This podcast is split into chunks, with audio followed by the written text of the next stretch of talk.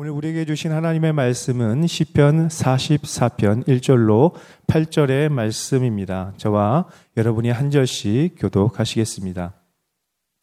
하나님이여 주께서 우리 조상들의 날 곧 옛날에 행하신 일을 그들이 우리에게 일러주매 우리가 우리 귀로 들었나이다.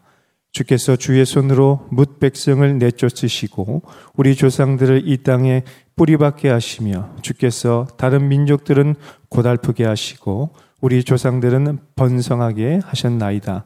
그들이 자기 칼로 땅을 얻어 차지함이 아니요 그들의 팔이 그들을 구원함도 아니라 오직 주의 오른손과 주의 팔과 주의 얼굴의 빛으로 하셨으니 주께서 그들을 기뻐하신 까닭이니이다.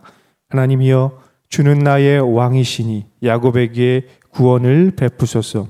우리가 주를 의지하여 우리 대적을 누르고 우리를 치러 일어나는 자를 주의 이름으로 밟으리이다. 나는 내 활을 의지하지 아니할 것이라. 내 칼이 나를 구원하지 못하리이다.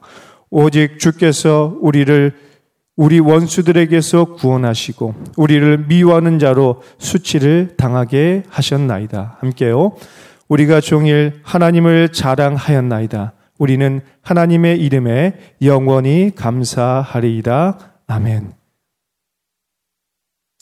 역사를 잊은 민족에게는 건강한 미래가 없습니다.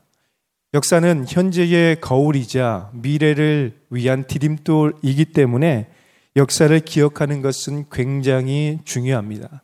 그런데 역사를 기억하는 것도 중요하지만 역사를 올바르게 해석할 수 있는 역사관이 어쩌면 더 중요할 수 있다라는 것입니다. 그래서 우리는 건강하고 올바른 역사관, 무엇보다 성경적인 세계관으로 이 세상을 바라보고 우리 인생을 조망해 보아야 합니다. 그럴 때 우리를 향하신 그리고 이 세상을 향하신 하나님의 분명하고 올바른 뜻을 이해하고 그 길을 걸어가게 될 것입니다. 그리고 우리는 그 뜻을 분명히 알게 될 때 하나님이 원하시는 믿음의 삶을 살고 하나님이 이 땅을 위해서 사용하시는 믿음의 인물들, 역사의 인물들이 될 것입니다. 오늘 시편은 이 하나님의 은혜의 역사를 잘 기록하고 있고 이 역사를 바라보면서 우리가 어떤 믿음의 아, 역사관을 가지고 살아가야 될 것인지 보여주고 있습니다. 우리 1절과 2절의 말씀을 함께 보시겠습니다. 하나님이 주께서 우리 조상들의 날, 곧 옛날에 행하실 일을 그들이 우리에게 일러주매, 우리가 우리 귀로 들었나이다. 주께서 주의 손으로 뭇 백성을 내쫓으시고, 우리 조상들은 이 땅에 뿌리박게 하시며, 주께서 다른 민족들은 고달프게 하시고, 우리 조상들은 번성하게 하셨나이다. 아멘.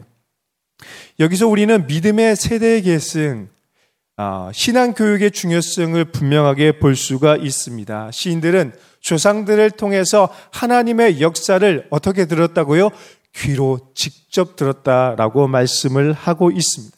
이들은 조상들의 신앙 교육을 통해서 하나님이 우리를 위해 무엇을 해 주셨는지 분명하게 귀로 듣고 마음으로 새기고 항상 하나님의 그 역사를 기억하는 신앙 교육을 받았다라는 것입니다. 여러분 이처럼 우리가 신앙의 교육을 철저히 하면 하나님의 아브라함에게 약속하셨던 그 약속의 축복을 누리고 그 약속을 붙잡는 믿음의 세대가 될 것입니다. 하지만 우리가 이 신앙 교육과 역사 교육을 제대로 하지 않고 방관하고 위탁만 하게 된다면 하나님이 원하시는 믿음의 세대가 아닌 사사기 시대가 보여주는 다른 세대의 삶을 살아가게 될 수도 있는 것입니다. 이런 점에서 부모의 신앙 교육이 얼마나 중요한지 우리는 깨닫고 알게 되는 것입니다. 학교와 유제네만 우리 자녀들의 신앙교육을 위탁하는 것이 아니라 가정에서도 함께 철저히 우리 자녀들에게 말씀을 교육하고 우리나라의 역사를 교육하고 세계 역사를 교육하고 무엇보다 성경적인 역사관을 교육할 때 우리 자녀들이 믿음의 세대로 자라나고 하나님이 기뻐하시는 믿음의 삶을 살 수 있다 라는 것입니다. 혹시 청년들 말씀을 듣고 있다면 이런 부모가 되겠다는 거룩한 결단과 도전을 받아보시기 바랍니다. 혹시 자녀들을 다 교육시켜서 출가하신 분들이 있다면 우리 자녀들에게 정말 좋은 믿음의 모델로 살아가기를 결단하면서 계속해서 우리 자녀들에게 믿음으로 살아가는 인생이 무엇인지 보여주시길 예수님의 이름으로 축원합니다. 오늘 시인들은 이 하나님의 역사를 계속해서 자기 자녀들에게 가르쳤습니다. 하나님이 조상들을 어떻게 가나안 땅에 뿌리 내리게 하시고 번성하게 하시며 반면에 가나안 무백성들은 다 쫓아내시고 그들을 고달프게 하셨는지 계속해서 신앙 교육을 했던 것입니다. 하나님이 우리 조상들로부터 우리에게 베풀어 주신 그 구원과 기적이 무엇인지 계속해서 가르치고 아브라함에게 주셨던 그 약속이 우리에게 어떻게 성취되었는지 계속해서 가르치게 된 것입니다. 그렇습니다. 오늘 우리에게 주신 이 하나님의 놀라운 약속과 그 구원과 기적이 우리의 삶에 어떻게 계속해서 성취되고 이루어지고 있는지 계속해서 전하고 간증하는 삶을 살아야 할 것입니다. 아마도 오늘 이 시편의 저자였던 고라 자손들은 이 하나님의 놀라운 역사를 교육하면서 큰 감격과 기쁨의 그 노래를 불렀을 거라고 생각이 됩니다. 왜냐하면 고라 자손들은 특별한 하나님의 은혜와 하나님의 용서를 경험한 사람들이었기 때문입니다. 여러분, 고라자손들이 누구입니까? 광야에서 교만하여 모세를 대적하고 모세에게 반기를 들어서 하나님의 징계와 심판을 받았던 민족들이었습니다. 그런데요, 하나님은 바로 그 고라 자손들에게 놀라운 회복과 용서와 구원의 은혜를 주셔서 오늘 이 시대에 하나님의 성전 문지기에 특별한 사명을 감당하고 있는 것이죠. 그러니 자신들의 과거의 역사를 기억해 보면 모든 것이 하나님의 은혜였다라고 고백할 수밖에 없게 되는 것입니다. 모든 것이 다 하나님의 능력이었다라고 고백하게 되는 것이죠. 우리 3절의 말씀을 함께 보겠습니다. 그들이 자기 칼로 땅을 얻어 차지함이 아니요. 그들의 팔이 그들을 구원함도 아니라 오직 주의 오른손과 주의 팔과 주의 얼굴의 빛으로 하셨으니 주께서 그들을 기뻐하신 까닭이니이다. 아멘. 이처럼 고라 자손들은 모든 것이 주의 오른손, 주의 얼굴의 빛 때문이다라고 고백을 하고 있습니다. 여러분, 주의 오른손과 얼굴의 빛이 무엇입니까? 주의 오른손은 하나님의 능력과 하나님의 권위를 상징하는 것입니다. 주의 얼굴의 빛은 무엇입니까? 주님의 인격, 주님의 따뜻한 인격과 사랑과 은혜, 그리고 이스라엘 백성들에게 비춰주신 놀란 하나님의 영광의 황체를 의미하는 것입니다. 고라자손들은 바로 이 하나님의 놀라운 은혜와 사랑을 경험한 것입니다. 자기 자기를 선택해 주시고 구원해 주시고 끝까지 이끌어 주시는 그 하나님의 얼굴빛 때문에 여기까지 왔다라고 믿음으로 고백하고 있는 것이죠. 사랑하는 여러분, 오늘 우리의 인생의 뒤를 돌아보면 모든 것이 은혜였다라고 고백할 수밖에 없는 것입니다. 우리도 때로는 교만해서 하나님을 대적하고 또 하나님을 멀리 떠나고 죄 가운데 거하여서 하나님이 원하시는 삶보다는 우리 육체의 정욕과 죄의 습관대로 살아갔던 우리의 삶의 모습을 솔직하게 보게 됩니다. 우리의 마음과 우리의 생각과 우리의 입술과 우리의 삶의 태도가 하나님을 기쁘시게 하기보다는 우리 자신을 기쁘게 하는 그런 삶을 살았던 것을 보게 되죠. 세상을 두려워하여 세상과 동화되고 세상이 원하는 삶을 살아갔던 우리의 연약한 모습들을 보게 됩니다. 그런데요. 그럼에도 불구하고 하나님이 우리에게 놀라운 은혜를 주셔서 오늘 우리가 이 자리에 나와 예배할 수 있는 것, 그리고 죄인 중에 괴수인 저와 같은 사람이 목회자가 되어 하나님의 말씀을 전할 수 있다는 것이 기적 중에 기적이고 하나님의 은혜이며 주의 얼굴의 빛을 비춰주신 결과라고 할 수 있게 되는 것입니다. 오늘 여러분은 어떠십니까?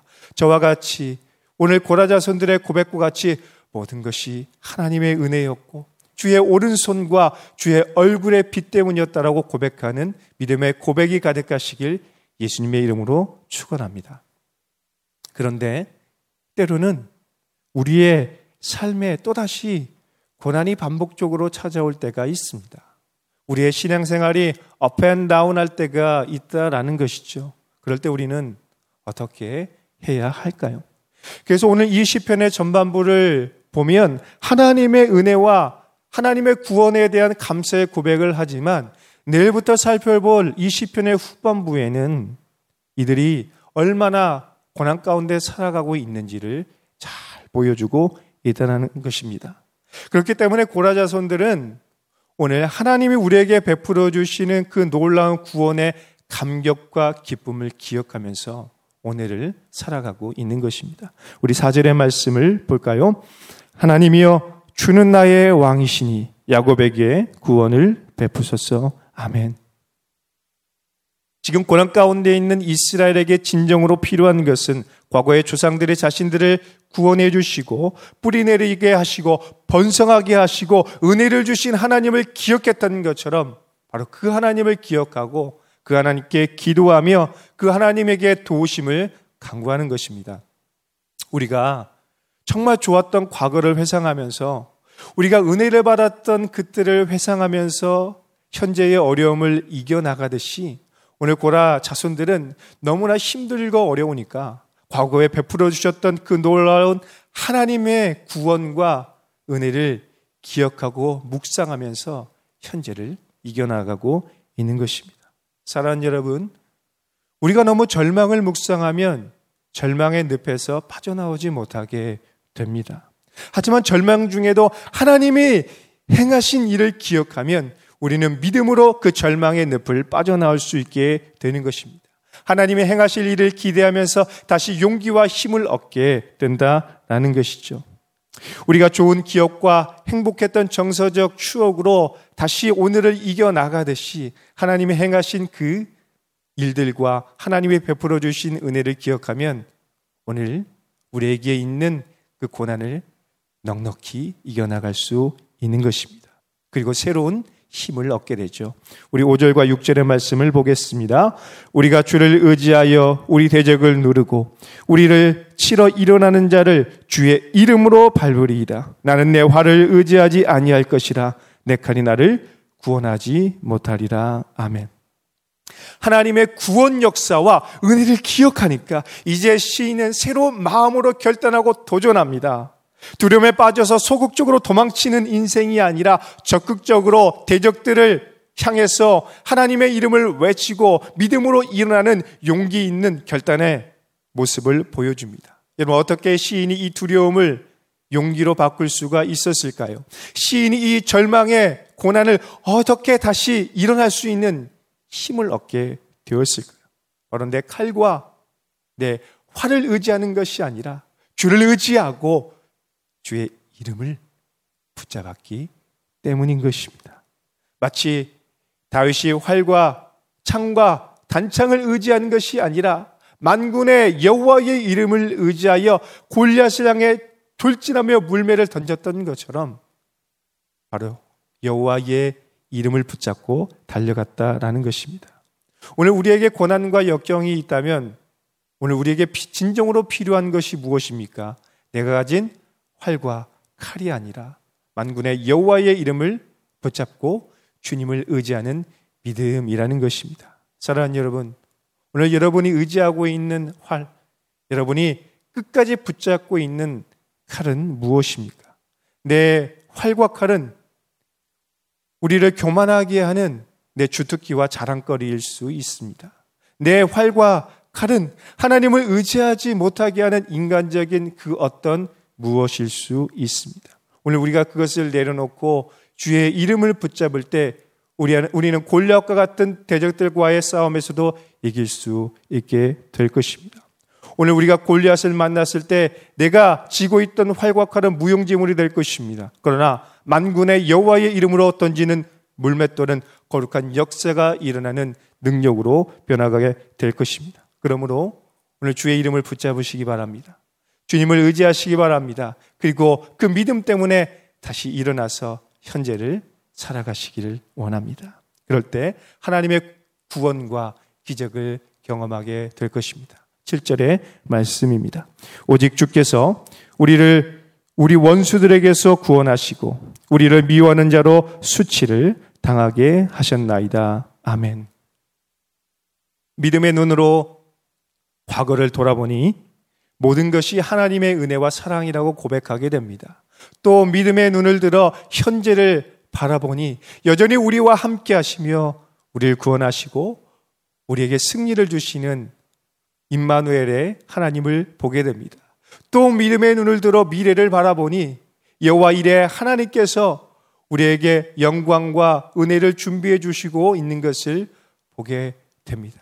오늘 우리에게 필요한 것은 믿음의 눈을 들어 과거에 행하신 하나님의 일을 기억하고 믿음의 눈을 들어 임마누엘의 하나님을 바라보고 믿음의 눈을 들어 여호와 일의 하나님이 준비하실 미래를 기대하고 기도하는 것입니다. 그럴 때 우리를 공격하던 원수들이 추풍낙엽처럼 넘어지고 우리를 공격했던 그 원수들이 오히려 조롱과 수치를 당하게 되는 것들을 보게 될 것입니다.